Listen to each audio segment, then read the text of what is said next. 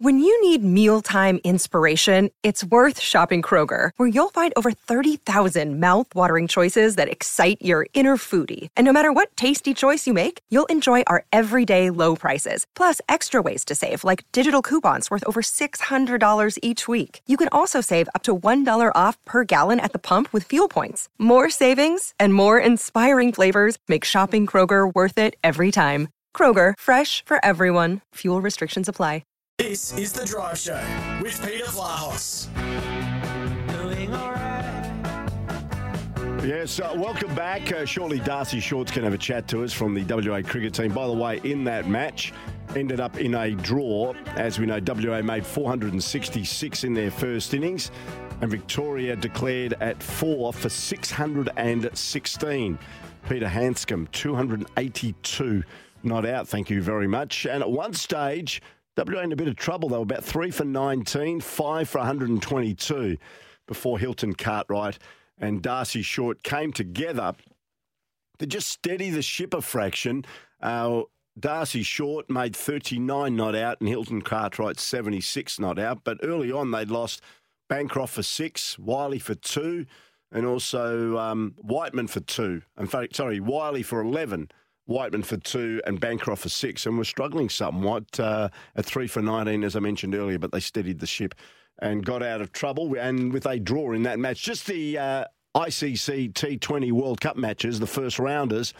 Uh, earlier today, Sri Lanka beat the Netherlands. We spoke to Ryan Campbell, the coach of the Netherlands, on the program last night.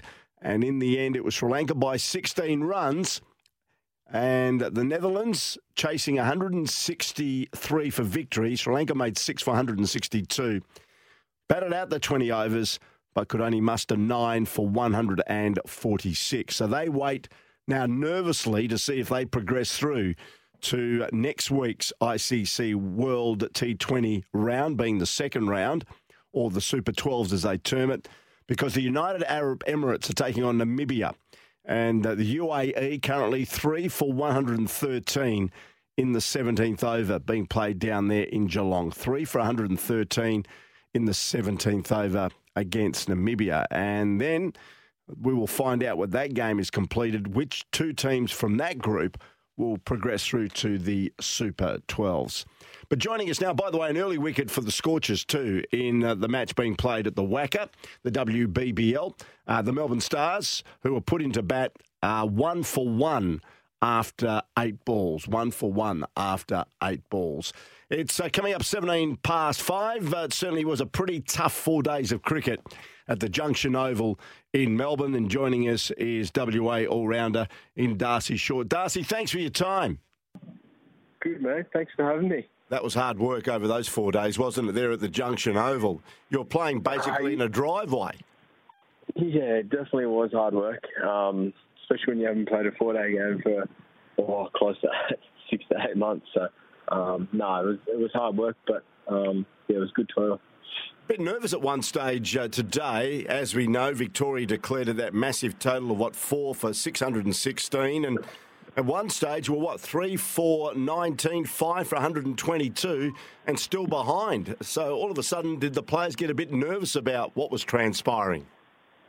Uh, I don't know about the other blokes, but um, I felt pretty comfortable going out there and batting. And um, I know if I stuck to stuck to my plans, I, I felt like um, yeah we, we were gonna we were gonna see it out. But um, you never know on, on day four wickets. Some some sometimes some things can happen, and um, yeah, we we I guess batted out well for me and Hilty batted out well for a draw, and yeah. Yeah, you did. Uh, Hilton Cartwright, 76 not out. Darcy Short, 39 not out. You did bat well at the end. I heard that, that Hilton came in for a bit of uh, treatment, uh, copped a few on the body, I believe. Yeah, Hilty just um, tried to be a brick wall, um, probably trying to soften that ball up, but um, with the ball hitting him. But I guess, um, yeah, he just had a game plan and, and stuck to it, and um, yeah, it was good to watch.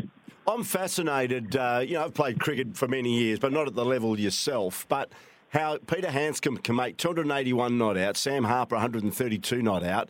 They declared at lunch, and how things could change so much uh, after lunch with WA losing three quick wickets. And as I said, at one stage, 522, The Vics were sniffing possibly unlikely victory. How can the dynamics of a game change so quickly? Uh, I guess cricket's a funny game, isn't it? Um, you play it for four days. Sometimes you get a draw that doesn't even look like having a chance, and then um, you get to get to days like today where they get a bit of a sniff, they get an early wicket, and um, they get their tails up.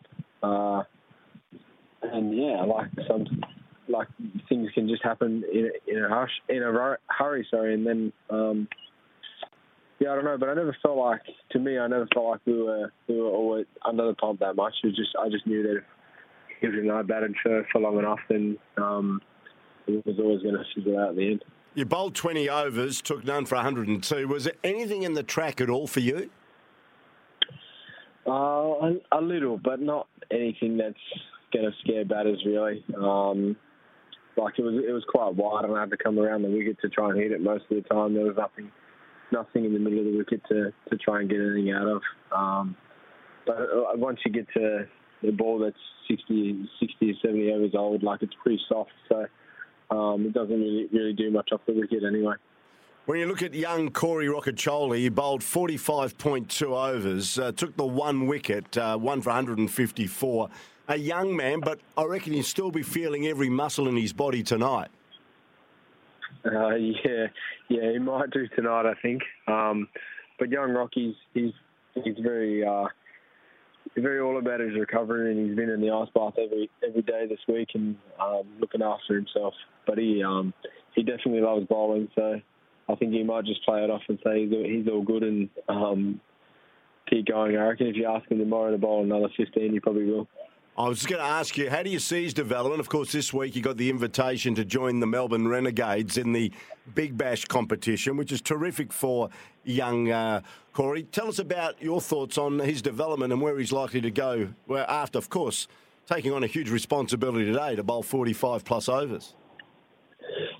Yeah, I think he's come in leaps and bounds in the last couple of years, um, and then showing, I guess, over the, these four days that he's um, pretty reliable and, and I think he's going for less than um, under threes there for, for 45 overs. So um, although he didn't really reap the rewards of, of taking more than one wicket, um, I think he bowled very well and um, yeah, he, he, has got a got a nice variation and um, I think him him signing with the Renegades is only going to um, give him that more experience to, to I guess bowl with a white ball as well, mm. um, and, and, just give him more opportunities.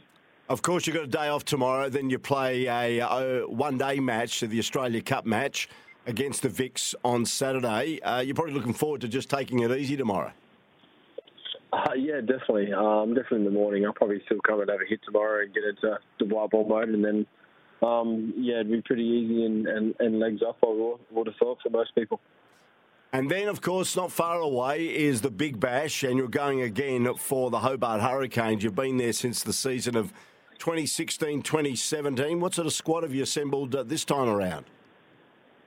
Uh, I think it's a pretty good squad. Um, went a bit of left field with our overseas signings with three Pakistanis, but I think it's um, I think it's a good one, and um, definitely a variety of, of players that we've got, and um, yeah, hopefully we can we can put it all together this year and um, bring them a title.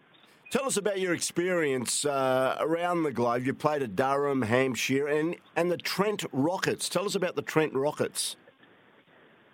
Yeah, it was uh, definitely an interesting way of playing cricket. I think it's just a still kind of like a T20, but you bowl ten balls from, from one end, and um, I guess if you if you get the same bowler bowling ten balls, it can it can go pretty quickly from you, and um, the game changes in, in a hurry. And um, I guess you just don't have that lull like you do sometimes in T20 cricket where batters feel like they got a bit of time to get themselves in. I think you you don't have as much time as what you think in you know hundred ball, and um, you kind of have to have to go pretty much straight away, which is which I think I like and is quite exciting for the fans. So you don't you don't mind the format? No, I don't mind it at all. Um, I think it's something a little bit different, and um, yeah, I think it's definitely here to stay, especially in the UK. Um, I think they all love it over there, and um, the boys that have played it love it as well. So um, I think it's a good format. Yeah, and the hundred's really taken off to the point of view where all of a sudden they're going to try and cram in the Ashes series. so it doesn't encroach on time that where they can play the 100. It's really taken off in the UK, hasn't it? Yeah, I think I like that in terms of trying to have the, your, um, I guess, your international players playing in it as well and, and making it a bit stronger. Um, obviously, hard for us when we've got um, test matches on as well, so we can't have everyone playing in it. But um, yeah, I think I think it's definitely something that they want to want to keep trying do is keep the uh, the level of, of players in it playing and having their international players or their high profile players playing. Yeah, and of course the Trent Rockets were the 120-22 champions. But it would have been definitely would have been nice and to be there for for the win this year, but I, but I wasn't there unfortunately. Yeah, no doubt you welcome any other opportunity to play in the hundred again uh, going forward. Yeah, definitely. Um, I think it's a great place to go play cricket, especially when we've got a, uh, the off season here, and um, I, I, love playing county cricket over there, and especially the T20s and the Vitality Blast, and, and also the hundred. You've done all right for a boy that was born in Katherine, spent some time in Darwin, went to Adelaide, and settled in Perth. You've done okay, Das. So, congratulations on your cricket so far, and good luck for the match on Saturday. Thanks, mate. Um, thanks for having me. Yeah, nice to have a chat to you, Das. Uh, Darcy Short joining us here on Drive with Peter Vlahos on this Wednesday. It's overcast Wednesday, but as I mentioned, I don't think we're going to get too much rain at all. At one stage, we're looking up to five mils. Now it's back to one mil possibly tomorrow. So with a bit of luck, you may not get anything.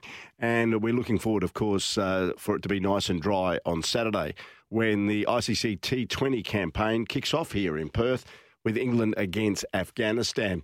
Uh, I tell you what, the United Arab Emirates are going bang, bang, bang. They've clobbered a couple of sixes here in the final over, and now they are sitting quite comfortably. and They're certainly putting up a competitive total three for 133 against Namibia in the final over. So if they keep going, they could probably post around about maybe one mid 140s, even close to 153 for 133. Five balls to go. And uh, we'll give you the uh, full time after 20 over score for the UAE in just a moment. All right, uh, just before we take a break, uh, we've got something very special on the other side of the break. I'm going to introduce Jimmy Williams, my producer, onto the program. Now, Greg Smith for 20 years has been a cartoonist. And of course, when West Perth won the grand final, he put together a caricature. And guess who's featured in it? Jimmy Williams. Now, I'm going to throw a question out to everybody now, and I'm going to throw it to Jimmy. If you were offered a jersey signed by every player in the team and it was given to you, which team, regardless of getting this jersey with everybody signing it, you would still not support them? You would still not support them, even though you'd have a great piece of memorabilia. Hypothetically, if I gave Jimmy an East Perth jumper signed by all the players, would he support East Perth or would he say, I'll never ever support that club regardless of what you give me? So I'd like to hear from you. Is there any shirt, Guernsey, singlet that you could possibly get, but regardless of getting it, you would never support that club because you just don't like them? Give us your thoughts. 0487 736 736. 0487 736 736. That's on the Tempur at Bedshed text line. Uh, I'd love to hear from you, our listeners. If there's one club that you would never be able to support, regardless of all the memorabilia and gifts that they would give you, including signed singlets, jerseys, as I said, uh, memorabilia of all sorts. Uh, love to hear from you. 0487 736 736. And as we leave the cricket, uh, as we know, Josh Inglis has been ruled out of the T20 World Cup because of that freak uh, hand injury suffered while playing golf. And it's now opened the door. As we know, Cameron Green has been brought into the squad. As we go to the break, the Australian coach, Andrew McDonald, spoke about Cameron Green. Yeah, he's definitely a discussion point. Um, anyone that can sort of bat anywhere in the order and, and, can give you a few handy overs, can give you a, a different look if something were to go wrong um, with your top seven batters. So definitely in the discussion. Um, We're seeing Nathan Ellis as well, um, and then you've got the the list of wicketkeeper batsmen that, that are in domestic cricket at the moment, um, which uh, would include, include McDermott, Philippe, and, and Alex Carey, um, the one-day international keeper. So there's a few people to discuss, um, but we've just got to get our heads around what the scenario would look like without a backup keeper if we feel as though there's too much risk in that, then clearly we'll head down that line of, of choosing one of those wicket keepers.